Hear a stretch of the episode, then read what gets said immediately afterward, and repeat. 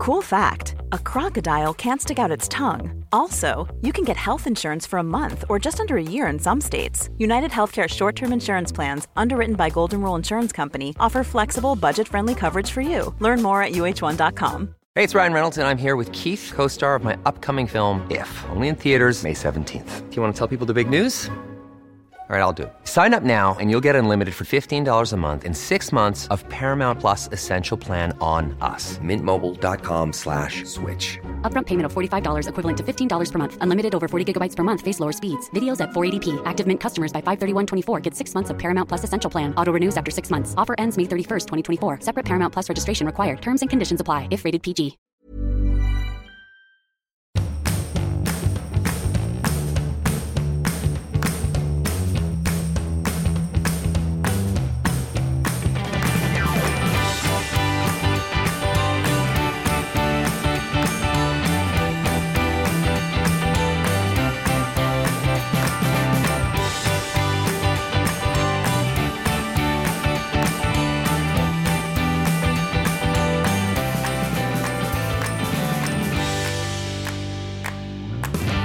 Ja, medan jag satt och väntade på dig, medan du letade efter din dator som hade gömts av teknikansvarig i huset, hittade jag en liten bok, Lilla fälthandboken Strandens växter och djur. Mm.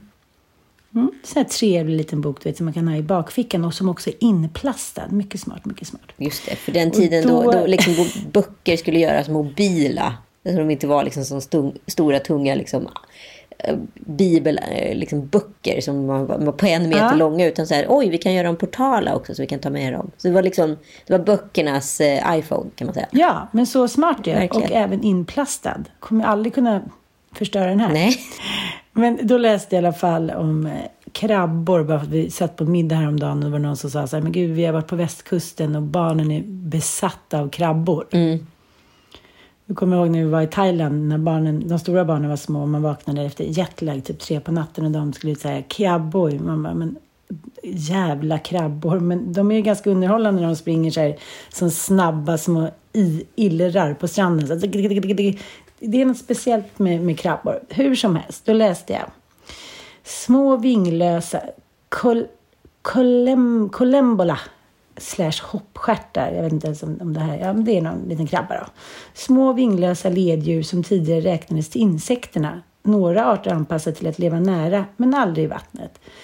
Jag tänkte lite angående det som pågår i världen, att så här, man kan ju ändra rubrik och man kan ändra liksom vad man kallar allting. Men jag bara känner så här, allting ska ju anses som nytt, men ingenting är ju nytt. Allt förblir detsamma, fast med nya rubriceringar. Det är som en stor så här, kvarnsten som egentligen bara snurrar runt. Alltså du vet, om man skulle rulla en kvarnsten liksom Mm. över marken så skulle det bli som ett lockigt, lockigt motiv. Liksom. Det är egentligen bara kulissen runt omkring som förändras, men vi står still på ett sätt.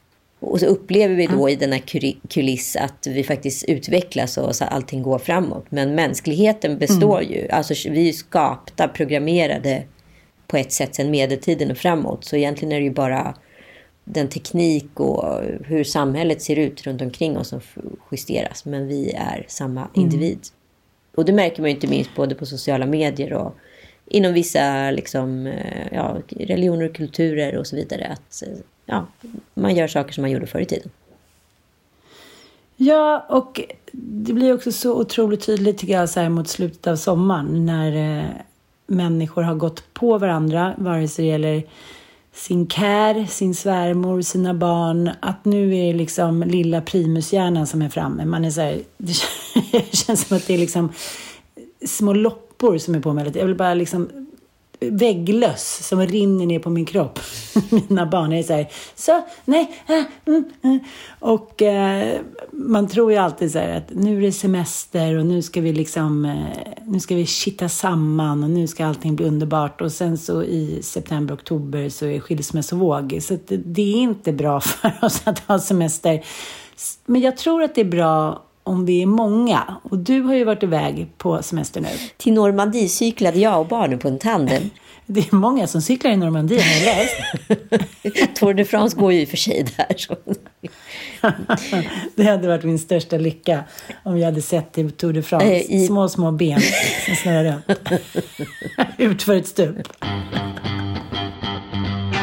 Låt oss prata om detta som eh, både, menar, om man har det göttigt och alla passar ihop om man säger så och har kanske lite samma ambitionsnivå med, med vad ledighet ska vara och pra, saker att prata om och samma inställning till barn och liknande så finns det inget ljuvligare än att vara ett större gäng. Nej, och plus att liksom jag och Patrik och Roman och Lina, vi har ju känt varandra så sjukt länge. Och sen var Linas kompisar där också, Christian och Mikaela, som jag också träffade på Hydra. Så att, och sen så var det liksom Romans franska kompisar. Då vet man hur man funkar med varandra. Så att det behövs inte liksom ge så mycket order eh, för att det ska bli liksom, ja men vem är matlag, vem är disklag, vem tar hand om det här? För att vi åker till Romäns familjs, eh, ja, slott är det väl? Eller gods liknande. Nej, nej, men det är det sjukaste. Det är som ett skämt. Det är som att du har tagit med dig typ en kuliss och tagit lite bilder.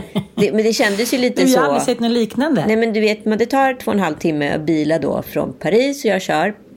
Och eh, man, jag följer liksom GPSen och runt omkring så, så här kommer man in i det här normandianska landskapet som är liksom som Frankrikes Toscana med liksom böljande kullar och liksom vart du än kollar så är det typ den perfektaste murgröna som klättrar ut från någon vacker mur liksom.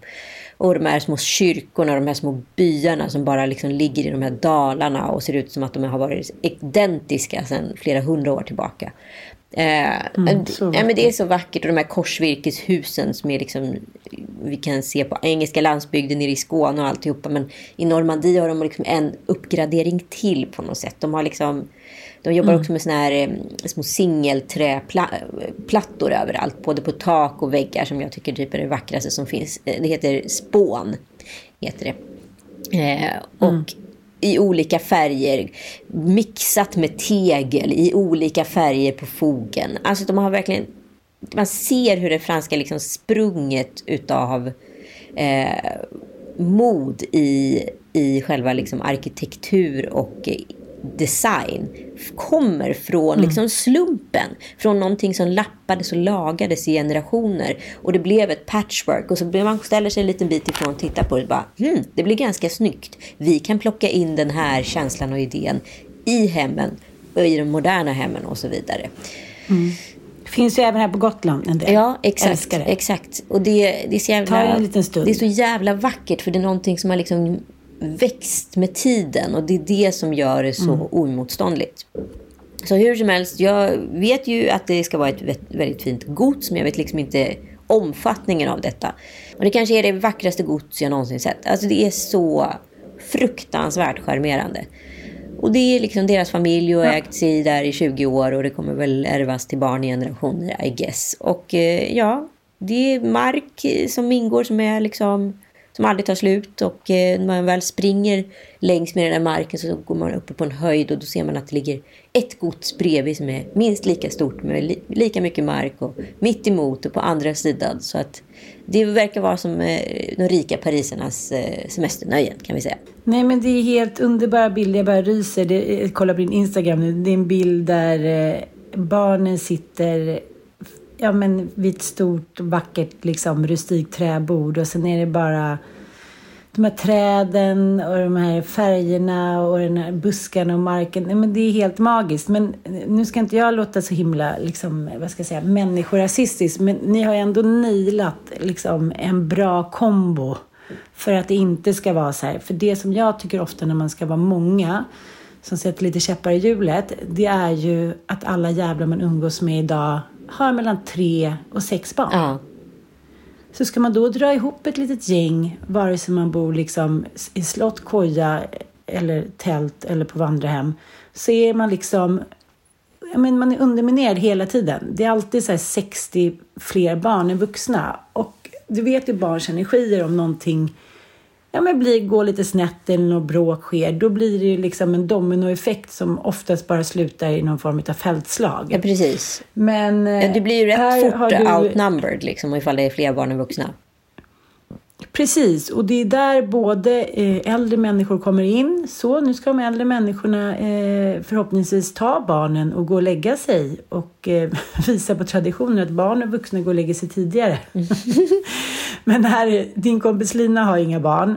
Nej, och Roman och eh, Patrik har ju då eh, Patrik och Ramis son, eh, min kompis som gick bort, eh, Marlon. Eh, men i och med att eh, Rami dog innan Marlon föddes så eh, har ju liksom Roman mm. varit ja, bonuspappa plus plus för honom hela mm, tiden. Mm. Liksom. och sen så var det två franska tjejer där eh, som också hade med sig barn. Så det var liksom fem barn på, på nu ska vi se, låt säga tio vuxna. Ja, den perfekta kombon. Och också och lite olika eh, åldrar och sådär. Män, Penny var äldst. Ja, och män som tycker att det är kul att pyssla i köket. Precis så. Ja. Ja, mm. Det var ju liksom, ja men det var ju ett eh, drömupplägg. Det kan man ju inte klaga på. Och sen ja. var det ju liksom, det fanns pool. Det fanns såna här små offroad-hojar och, och eh, bilar som man kunde köra i terrängen med. Liksom. Det finns, fanns tennisbana och liksom långt ifrån havet. Så att eh, då handlar det om att liksom vara där mycket. Och jag har ju alltid drömt om ett ställe som mm. inte är vid havet. För att jag vill ha liksom ett landställe där faktiskt liksom man är på landet. Och sen om man vill åka till havet så ska du kunna sätta sig i en bil och åka dit. Liksom. Men eh, just de här ställena mm. som blir vid havet och inget ont om det. Det är ju superskärmigt, en helt annan typ av semestrande det blir ju att havet hela tiden tar över scenariot på något sätt. Man är inte riktigt hemma. Mm. Det är liksom mer som en form av eh, garderob för ombyten till havet eller aktiviteter som händer där borta hela tiden. Det finns någonting när det är så många vuxna och så få barn. För då skapas en naturlig community. Barnen tar hand om varandra men vi är fortfarande tillräckligt många vuxna för att alltid se och ha koll på barnen. Och alla går liksom ner i varv och jag kände att liksom det här var första gången på den här semestern, eller vad jag ska kalla det för, de här olika semestrarna, som jag kom ner i varv och kände liksom lugnet komma till mig. För att barnen var i säkerhet. Jag kunde släppa det där ansvaret som jag har, som jag i vanliga fall alltid känner när jag reser själv med barn. Även i Turkiet, även fast vi var två familjer och sådär, mm. så vet jag så här att jag känner ändå en oro när att de alla är i poolen och jag kanske inte är exakt precis bredvid. Att jag hela tiden har en oro i kroppen att jag måste springa dit och titta var femte minut minst. Liksom, att så här, allt är okej. Okay, liksom. Och helt plötsligt så finns inte den oron längre och då jag bara kände att jag, sömnen kom till mig. Och jag sov så mycket. Nej, men, men säg vad man vill. Eh, det är ju härligt att ha ett ställe att landa på. Sen kan jag känna så här Sen kan man utgå från det och hitta på grejer eller hyra ut ett sommarställe. Men jag, jag tycker att det har varit ganska tufft de två senaste åren. Just eftersom vi är så många. Mm. Och det går inte alltid att förutse. De är så otroligt olika åldrar också. Så att, och Ilon har sin tjej och sen ska de jobba, sen ska de hit och dit. Så helt plötsligt blir det liksom att man kommer hem till någon och är sju istället för fyra och är så här, hejsan, sorry, hehe, det fanns ingen båtbiljett, är det okej? Okay?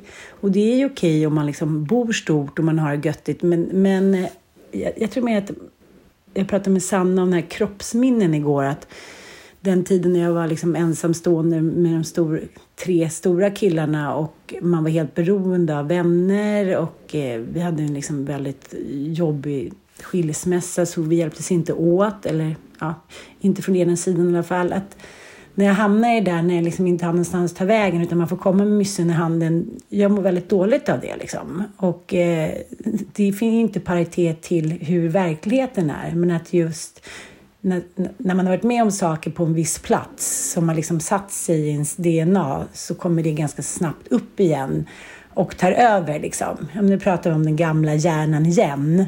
Att det är så här, eh, att man liksom ja, man måste stand, stand and fight for your kids typ. Uh, fast det handlar egentligen inte om det, det är bara en känsla som kommer till en liksom. Och uh, det där ställer ju till en det här med att vi är så jävla omoderna i hjärnan, men samhället har utvecklats så himla mycket. Och jag tänkte på det nu när jag läste om det som hände på hissingen Om de här två uh, unga killarna som körde över sin mamma då och, och hennes nya kille.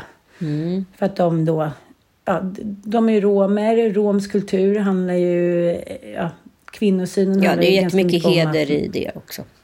ja, jättemycket heder. Och, och det här har man ju såklart haft problem med som i många andra kulturer där, där kvinnan fortfarande liksom lever under den normen att man säger Ja, men om man tar liksom finska zigenare, så då får man inte gå in i köket utan kjolen om man har börjat använda det. För att då liksom anses det vara orent och man får inte ha något som står på stolar eller golv på bordet. Och det är mycket liksom som lever kvar. Eh, och jag tänker, jag vet inte, du vet den här serien Katitzi som gick när vi var små. Som jag tycker romantiserade romernas liv väldigt mycket. Det var ju många som kom på, finska romer som kom till Sverige på 60-talet. Och eh, de höll sig vid sidan av samhället ju. Det var ju, ja, men de bodde ofta i, eh, ja, men, liksom mobila hus, man ska säga. Och eh, ja, de har ju alltid varit förtryckta. Liksom. De har väl alltid varit ett nomadfolk. precis. liksom, och på olika sätt tagit sig, även om, även tillbaka till det, även om kulissen förändras så är de fortfarande ett nomadfolk. Även om hästarna byts ut till en bil eller en husbil så är det samma. Jo, men de, när de kom hit på 60-talet så livnärde de sig ju då på handel. Och det har många, alltså nomadfolk gör ju det såklart. Liksom. Ja, Och då, ja, men då höll man sig utanför samhället för då klarar man sig bättre från ingripande av myndigheter. Så blir det ju såklart. Om man liksom inte syns eller hörs, då är det ju inte så många som bryr sig om en. Och det här påverkar ju såklart kvinnor och barn i mycket högre grad än männen, vilket det alltid gör. Liksom. Och kvinnor blir ju såklart alltid liksom då marginaliserade till någon form av eh, ja, barnaföderskor och upprättande av hemmet och ta hand om det praktiska under tiden männen då ja, lever sitt liv precis, Precis. som de vill ha och skapar sin historia. Liksom. Ja, och det är liksom ingen som riktigt visar intresse för att integrera dem i samhället heller. Liksom, och då är det klart att hederskultur och att man ska gifta bort unga flickor och all mansdominans, den lever ju kvar.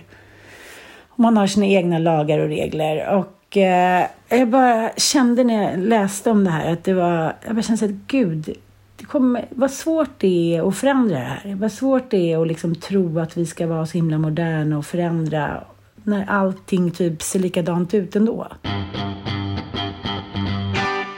Männen i bilen ska ha kört på mamman och den 40-åriga mannen för att mamman var i relation med 40-åringen som inte är deras pappa. Mamman har träffat en ny eh, man. De bor på Hisingen i Göteborg och eh, lämnat då eh, pappan. Ja, och, och det Ja, måste finnas en orsak till de det. Liksom. Ja, de har tröttnat på varandra eller Precis. har varit kontrollerat eller någonting. Ja, vi vet ju ingen liksom, bakomliggande fakta. Men, men hon har själv gått ut i sociala medier och vädjat till sina söner att, eh, att, de inte, att det inte ska ske någon vedergällning. Och eh, som hon säger, så jag har inte övergivit er eller era bröder eller era systrar. Jag har bara lämnat er pappa liksom. Mm. Ja, men då har det då, efter det här har hänt, så har det då hållits en eh, romanikris. Vet du vad det är? Nej. Det är Nej. lite som Cosa Nostra Men- eller? Ja, precis. Och även det som eh, men Diamant har skrivit om i sin bok. Att så här, ja, det ska vara en, ja, men, som en egen lag. Liksom. En, ja, men, en egen domstol där man bestämmer då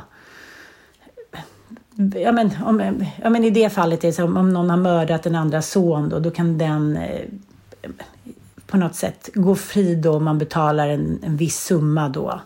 Och så blandar man inte in polisen.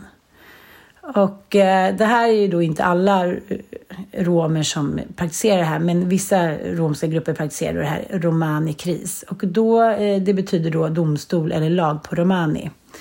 Och då talas det endast romani och hela processen då, den sker, ja man pratar bara, det sker muntligt. Och då är det uteslutande män såklart, vanligtvis äldre som är då, ja men respekterade inom, ja respekterade auktoriteter. Och, eh, ja, och sen bestämmer man då hur, vilket straff som ska liksom, ges då. Det vanligaste straffet är böter, men det kan ju också bli då att man utesluter någon tillfället eller för alltid. Liksom. Och det här är då traditioner och resonemang och det här är ju, men det här har ju funnits i, eh, i alla tider och målet är att uppnå någon form av försoning. Och sen ska man ju då avslöja källan som, som, som ligger bakom då varför krisen har uppstått. Då, då. Pojkarna då anser att mamman har varit otrogen mot pappan. Och eh, i det här klippet då som delas på sociala medier så ja, men, säger ju då en av sönerna, han pratar ju, vänder sig direkt till den nya pojkvännens pappa då, alltså farfar. Vi kan väl lyssna. De dribblade sig på gatan efter att jag var klar med dem. Vet vem som helst kan sig med oss nu. Det ska vara på Silvermyra. Alltså, de är då så arga på den nya mannen så att de har glömt bort att de har en mamma. Hon har blivit liksom så sekundär som hon har, är i den kulturen antar jag. Hon är den som föder dem men det är papporna som liksom äger föräldraskapet utav söner. Det är utan konsekvenstänk runt om. Och, ja, Precis. Bara vansinnig testosteron som Ja, sprutar. det är deras heder då. Ja, men deras heder är då hotad, familjens heder. Och då är då farmor och farfar skyddat de här eh, pojkarna då. Så de är också gripna. Ja, Ja, Ja, Jag tycker bara... Han säger också då i den här filmen som ni hörde, vi visade vilka vi är. Vi körde över din son och vår mamma. Så det, är Ja, mycket, ja, men det är mycket manlighet. Mm. Det handlar ju om någon form av så här ursprungsmanlighet. Även om kulisserna har förändrats så är det ju samma liksom, grottmentalitet Mm, som vi liksom haft tidigare i historien. Det är, ing, det är som sagt ingenting som förändras. Jag, jag kommer liksom aldrig bort från det här att allt är precis Nej. som det alltid varit. Vi kan bara sluta lura oss själva att vi utvecklas som art. Vi gör ju inte det. Mm, Nej, nej, men jag blir, jag blir helt knäckt när jag gör såna här grejer. För att det, jag, jag liksom Mm. står inte ut med heder så länge till. Liksom. Eh, för det Nej. är inte i linje med någonting som har med vårt samhälle göra. Jag, lever, jag har själv en god vän som är liksom utsatt ut- för hederskultur. Och liksom, det finns ett pris på hennes huvud. Liksom. Och då är det liksom, sitter ju någon människa i princip i en grotta. Någonstans i liksom, ja, Mellanöstern, jag vill inte gå in på vilket land. Och liksom säger att så här ska det gå till. Fast den här personen har aldrig lämnat den här grottan. Den sitter där och lever som man gjorde för 400 år sedan. Och så liksom dikterar då lagar som bara ingår i den här viss lilla kulturen. Och det här ska då praktiseras utav män som bor i ett demokratiserat land men lever med de här jävla förlåt, grottlagarna. Och eh, om de inte genom, upp, genomför de här då, då försvinner familjens heder och då blir de liksom nerkastade för någon jävla ätterstupa i, i social välfärd i, i, inom de här liksom, kretsarna. Det, vilket blir helt, det är helt sinnessjukt. Det är helt sinnessjukt att de här systemen pågår och får pågå. Liksom. Ryan Reynolds here from Mint Mobile. With the price of just about everything going up during inflation, we thought we'd bring our prices down. So to help us, we brought in a reverse auctioneer, which is apparently a thing. Mint Mobile unlimited premium wireless. Ready to get 30, 30, bit to get 30, bit to get 20, 20, 20, bit to get 20, 20, bit to get 15, 15, 15, 15 just 15 bucks a month. So, Give it a try at mintmobile.com slash switch. $45 upfront for three months plus taxes and fees. Promo rate for new customers for limited time. Unlimited more than 40 gigabytes per month. Slows. Full terms at mintmobile.com.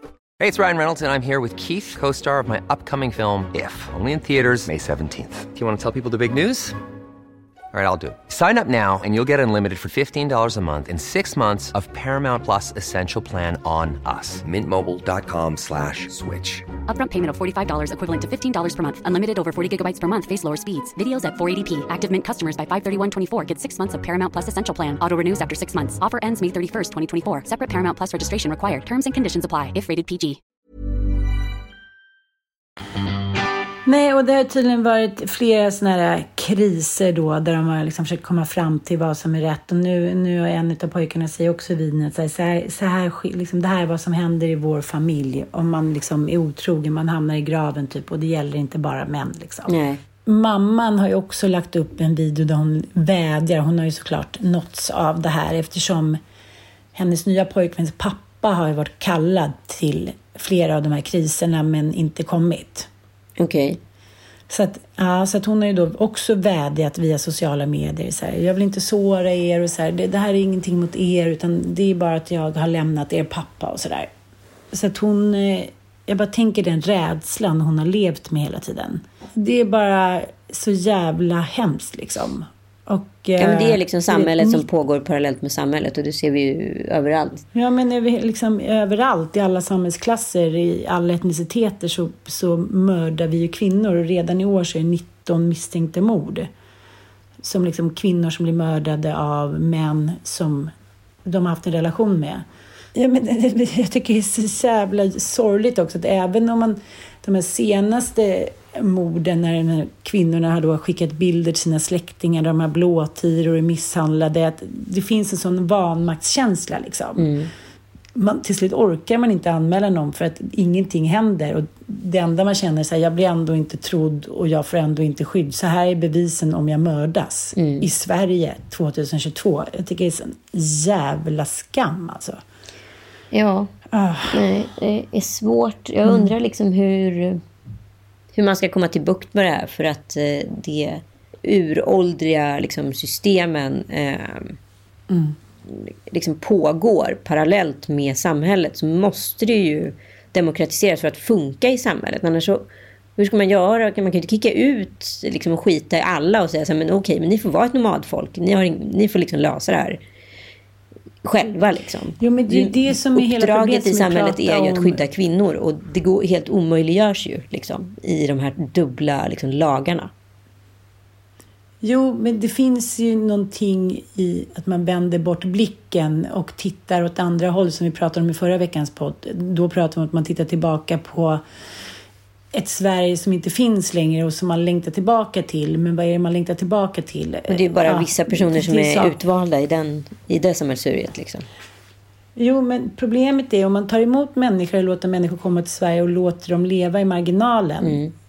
Då är det klart att de inte integreras i svenska samhället och svenska värderingar. Och det är klart att jag tycker att alla ska få ha kvar sina traditioner. Men jag tror att det som det handlar om mest är att, när man, att man inte orkar integrera människor och låter dem leva ja, men, i utanförskap. Vilket gör att de känner sig rädda för att ha kontakt med myndigheter eller med brottsjourer eller vad det Till nu att må börja med så handlar det om att de då- inte ens hamnar på SFI, att de inte ens kan lära sig språket. Och då, har man inte heller, då är man inte heller en del av samhället, för man kan inte läsa en skylt som står på gatan. Nej, men då är man ju smoked salmon. Så är det ju bara.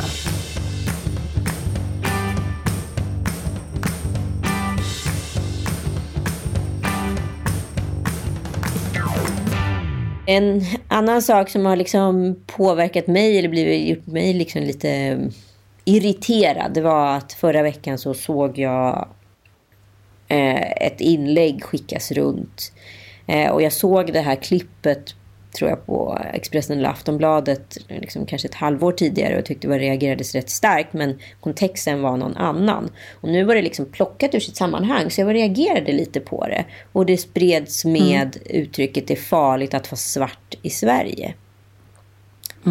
Eh, och eh, det är jättemånga liksom influencers eh, som har liksom delat det här. Alltså jag såg det i flera influencers feed och eh, bland annat liksom eh, Nour El Refai har, har ju skrivit om det här och, och Luai Mohageb eh, som är civilanställd inom polisen har skrivit en debattartikel om det här i Expressen förra veckan eh, som jag fick tips om via Elaf Ali. Och eh, han säger liksom att han nåddes av nyheten eh, via ett delningsinlägg på Instagram. Stories hur en man blev liksom nedknuffad på spåren i Högdalen utav en kvinna. Och eh, orsaken ska ju då ha varit till eh, att, hon, att det var ett rasistiskt motiv, att han var svart. Eh, men och det han ifrågasatte då om det var en våld, liksom, rasistisk våldshandling eh, av en vit kvinna mot en svart man mitt på ljusa dagen. Liksom. Ehm, och då går han igenom liksom förundersökningen och ser då att den här kvinnan inte bara benämns som liksom en vit kvinna utan eh, och som har utsatt en afrosvensk då. Eh, det här är liksom inte bara en vit kvinna utan det är liksom en vit hemlös kvinna. Hon var gravt alkoholiserad vid tillfället. Hon hade 2,3, 32 promille i blodet. Hon har liksom en historia av psykisk ohälsa och flera oprovocerade attacker på personer på tunnelbanan. Eh, Oavsett liksom etnicitet. Så det kan inte... Precis. Ja, det kan... Det är väl det som är det viktigaste. Ja. Ja, det går ju liksom inte att säga att det här var en vit mot en svart. Det är en sån otrolig förenkling av scenariot liksom. Eh, och Och eh, hon var också helt hysterisk inne liksom, i häktescellen och eh, var rabiat. Liksom. Så det här mm. Eh, har ju liksom tagits ur sitt sammanhang och blivit någonting annat. Och eh, Nor mm. skriver exempelvis då, i hennes narrativ skriver hon liksom att så här, det här, det måste vi prata om. Att det är livsfarligt att vara svart i ett vitt land. Mm. Uh, och det är ju liksom en feltolkning och liksom, det här är ju fake news i sin linda. Vi ser någonting, vi tror på vad vi ser. Precis som kanske romerna eh, gjorde i det här fallet. De såg någonting, mm. de tror på den är förenklade bilden av vad de ser och sen går mm. de till en våldshandling. Och här gör vi ju samma sak fast verbalt. Och det är det här som blir problem. För vi löser ju ingenting med såna här grejer. Vi skapar ju nya problem. Och klyftorna genom att påstå såna här saker ökar ju bara mer i mer i form av något oliktänkande mot, mot ett vi och dem. Vi och dem och vi och dem. Man säger att man inte gör det, men det blir absolut motsatsen. För det här är ju liksom Såklart. inte korrekt. Och jag kan bli galen på att folk sprider såna här saker eh, så ofta. Utan, och jag får också uppmaningar från människor att skriva på listor eller dela inlägg om hitan och ditan. Alltså man känner sig liksom som en dålig människa eller för man inte delar en post som är liksom rätt mm. endimensionell historieberättad upp och ner. Liksom. Och det här liksom pågår hela tiden och jag måste bara säga till alla lyssnare, vi har kloka kvinnor i vår publik. Gå inte på sånt här. Snälla, tänk ett varv till. Dela inte sånt här. Skicka inte sånt här vidare. Och säg att det här är sanningen, för det är inte alltid sanningen. Liksom. Ja, men Luai säger då liksom att eh, det är inte ett dugg farligt faktiskt att vara svart i Sverige. Det är till och med rätt jävla bra att vara svart i Sverige. Utan många andra länder jämförelsevis så är det rätt pissigt att vara svart i. Men just i Sverige är det inte så jävla dumt. Så att så här, det, finns ingen, det finns inget hot att vita håller på att putta ner svarta människor på spåren. Det är inte något vanligt förekommande. Så svarta människor vågar åka tunnelbana igen. Liksom. Det här är bara trams i princip jag vet inte om vare sig du eller jag egentligen har träffat någon när och kär som har 2,32 i blodet. Jo, kanske min far i och för sig. Men att prata med en så eh, eh, men, alko dels alkoholiserad, eh, men dels också så packad person är ungefär som när jag pratar med Frasse och Bobo nu som har varit dygnet runt i två månader under sommarlovet och man ser någon så här puckla på den andra så bara okej, vad händer nu? Varför gjorde du det där? Ja, det är bara reptilhjärna. Han, gjorde, han, han slog mig. Man bara, nej det gjorde han inte. Eller gjorde han det? Ja, men du vet så här, de bara hittar på, de hittar på på ett barnsätt. Och när man frågar någon då inne i häktet så här, varför gjorde du det? Och någon är skitpackad och tänker så här, jag hittar på ett skäl lika gott som ett annat. Han var svart. Hon kunde lika gärna sagt så här, han var spetälsk. Ja, hon kunde sagt vad som helst och då är det ändå det som plockas upp. Och det tycker jag också är en så sorglig bild av Sverige. Att vi tror att vi ska säga godhet signalera till liksom våra medmänniskor på Instagram, men vi bara så här befäster rasistiska liksom, för, liksom vanföreställningar som är otroligt förenklade, omoderna och framförallt tycker jag så här, slöa. Folk är slöa. Ja. Ni kan för fan läsa på innan ni lägger ut någonting som ni vill ha cred för som så här, verkligen bara förstör. Ja, men och liksom tillbaka till horpallen och kulissen som bara byter plats. Mm. Liksom. Det här är typiskt liksom, mm. förlåt, medeltidsbeteende. Att påstå att ja. någonting är precis som man har sett det med, i en förenklad form. Det här är liksom den mm. retorik många av rasistpartierna använder och så vidare. Och liksom när begåvade människor som jag anser att de är i alla fall för samma retorik, då är vi alla lika jävla dumma. Förlåt, jag bara mm. så här, mm. jag står inte ut med sånt här. Det tar oss tillbaka till någon form av dumhets-Sverige som jag hoppas att vi kommer bort. Så vill vi inte vara mm. de här grottstrukturerna, då ska vi inte hålla på med sån här mm. skit på sociala medier. Det är det som är grejen, för vi är inte bättre än den här snubben i grottan som sitter och skickar sms till sina släktingar och säger att man ska göra ditten och datten och leva på ett visst sätt och ha det på ett visst sätt och så vidare för att ha någon form av ranking mm. i ett system. Och när vi gör såna här grejer, när vi sprider det här budskapet, då är vi fan inte bättre än dem. Jag är ledsen att säga det. Det är ingen skillnad. Nej, och, nej, det är ingen skillnad. Och det sättet man sprider det på, om man ska jämföra till exempel med eh, jag ska ta, horstigmat på 1700-talet. Alltså då var det här att man det var också så dubbel, så jävla dubbelmoral. För kvinnorna då, vad ska man säga, i prostitutionshandeln, de kunde ju på något sätt få ryktbarhet och bli kända och tjäna massa pengar. Men sen så också så kunde de liksom släpas i metaforisk smuts som det står här i avhandling som jag läste idag. Ja, men man, man sjöng om dem. Bellman, tack för den. Han som ska framstå som säger, den godaste typ adelspåksångaren. Det finns ingen som har skrivit så, här, så mycket och sjungit så mycket om liksom, prostituerade som han har gjort. Och eh, allting handlar ju så här, om samhällsordningar som vissa då bestämmer hur de ska se ut. Det är ju samma sak här. Och om man då sprider sån här, vad ska man säga, falsk, falsk skit, då bara stigmatiserar man ju inte bara i det här fallet då på 1700-talet prostituerade människor, men nu då svarta människor som inte har bett om det här och som inte känner att det är livsfarligt att ta ett tunnelbanetåg. Liksom. Och med de varma mm. orden kommer vi avrunda den här podden. Nästa vecka så kör vi vår eh, del två ur valpoddsspecialen, Lille lördag. Där kommer vi gå på fördjupning utav alla partierna, vad partiprogrammen ser, står för och ser ut och hur man ska tänka lite om man ska rösta, om man ska rösta. Det finns ju olika typer av val. Vi pratar om kommunalval och vi pratar också om riksvalet. Liksom. Så att eh, mycket, mycket viktig podd. Det har ni också en tidigare podd som förklarar varför det ser ut som det gör i Sverige och hur vi har kommit dit vi är idag. Och hur eh, liksom hela samhällsstrukturen ser ut från, eh, ja, från riksdagsnivå till landsting och kommun. Eh, vi kommer köra... Pepp, pepp, pepp, pepp. Vad sa du nu? Jag är inte klar. Nej, det vet jag. Men vi kommer också fortsätta då veckan efter att prata om vi eller aldrig eftersom jag ligger efter och Ann inte har sett någonting. Så det kanske är bra att hon får en catch-up helt enkelt. Ja, det kan jag göra när jag kommer hem nu. Ja.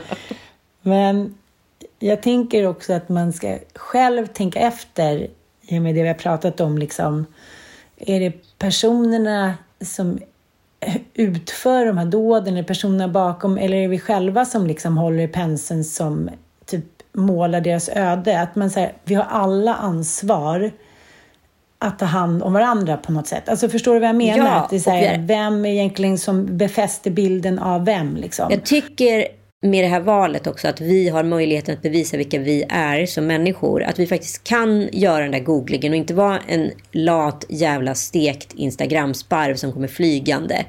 Det påstås ju att eh, polfluencers eh, kommer avgöra valet. Det vill säga det är icke kunniga influerare som påstår saker och ting. Och de kommer ha en otroligt stor majoritet i det här valet. Nu pratar jag inte om Margot Ditz och de som intervjuar partiledaren. Utan jag pratar om de som faktiskt sprider information om olika partier som de själva stöttar eller står bakom. Som i, i sak inte stämmer. Så att jag tror att så här, det är jävligt bra att bara gå in på alla partierna och läsa vad de står för, deras partiprogram.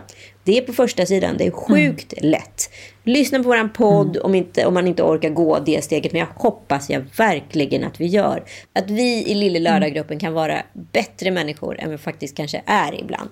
Så snälla, kan inte bara alla göra den här kraftansträngningen så kanske vi får ett riktigt nyanserat, bra Sverige. För jag tror alla är jävligt trötta på som, hur det är just nu. Liksom. Mm. Och låt liksom varenda berättelse säga, ingå i ett uns av sanning. Man kan ta reda på uns av sanning kring allt, så är det faktiskt. Ja. Men nu måste jag i alla fall avsluta med två roliga grejer. Mm. Dels då att ett 58 år gammalt rekord har raderats för att i finalen mellan England och Tyskland, eh, ja, EM då, tjejfinalen, så kom det då 87 192 skådare. Det är mer än någon annan jävla EM-match på både herr och damsidan. Det är så roligt. Nej, men det är liksom, det är en sån milstolpe. Det kommer för, för, för alltid förändra damfotbollen, så inställning till damfotbollen. Jag bara Jag tänker på när jag själv spelade och Pia Sundhage eh, liksom var typ frontfigur och tjejerna skulle ha liksom kort hår och eh, inget smink och var stabbiga och fick liksom spelarna, killarna typ ja, hade gått och lagt sig och det var några tusen glada laxar som kom dit och de tjänade inga pengar och bla bla bla. Den här utvecklingen som har skett senaste åren, du vet, jag kan bara sätta mig ner och lipa. Jag tycker det är så otroligt fint. Jag såg också att eh, Rolling Stones som var på besök i Sverige satt hemma på hotellet och kollade och hejade på Englandsmatchen och liksom var superinvolverade. Och när man liksom nått gubbarna, då har man ju verkligen nått, nått då har ja. man verkligen liksom gått igenom allt. ja, och även barnen, så småkillarna. Så, DM, det är tjejerna. Bara det är liksom, gör så mycket för framtidens jämställdhet och jämlikhet så vi fattar inte. Och sen så vill jag också berätta en till liten rolig historia som jag tänkte på när jag säger till mina barn så här, okej okay, nu ska vi åka hem idag, så här, då, får åka, då kan vi käka på Donken. Jag bara, jaha, okej. Okay.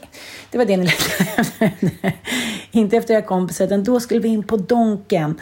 Och så läste jag om en, en snubbe som skulle åka från Indonesien till Australien. Mm. Och han var ju så sugen på Donken, så han tog ju med sig ja, men, sin beställning in i landet då när han landade. Och där upptäckte vakterna och eh, han hade då smugglat med sig två McMuffins och en croissant med skinka i ryggsäcken då. Och det här skulle han ju inte ha gjort då, för då fick han ju en, en ett, eh, extremt saftig bot. För det är olagligt då att ta in vissa sorters mat, för man vill då skydda landets jordbruksindustri från skadedjur och sjukdomar. Make sense? Mm. 27 000 spänn. Det var inget happy meal, det var ett sad meal. det var den dyraste Donken meal som någon gång hade. Jag vet inte ens, han fick väl förmodligen inte ens sätta upp det. Det var ju ingen sista måltidsvibb på den tror jag. Verkligen inte. Tack för att ni har lyssnat. Vi hörs eh, om en vecka. Som sagt, då är det valspecial och eh, vanliga Lille Lördag är tillbaka om två veckor. Njut av sommaren. Puss och kram. Puss.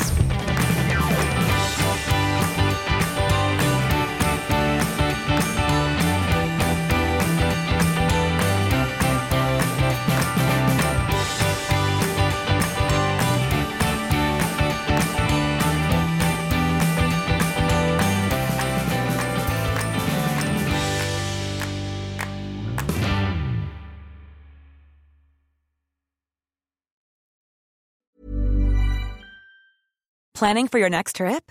Elevate your travel style with Quince. Quince has all the jet setting essentials you'll want for your next getaway, like European linen, premium luggage options, buttery soft Italian leather bags, and so much more. And is all priced at 50 to 80% less than similar brands. Plus, Quince only works with factories that use safe and ethical manufacturing practices.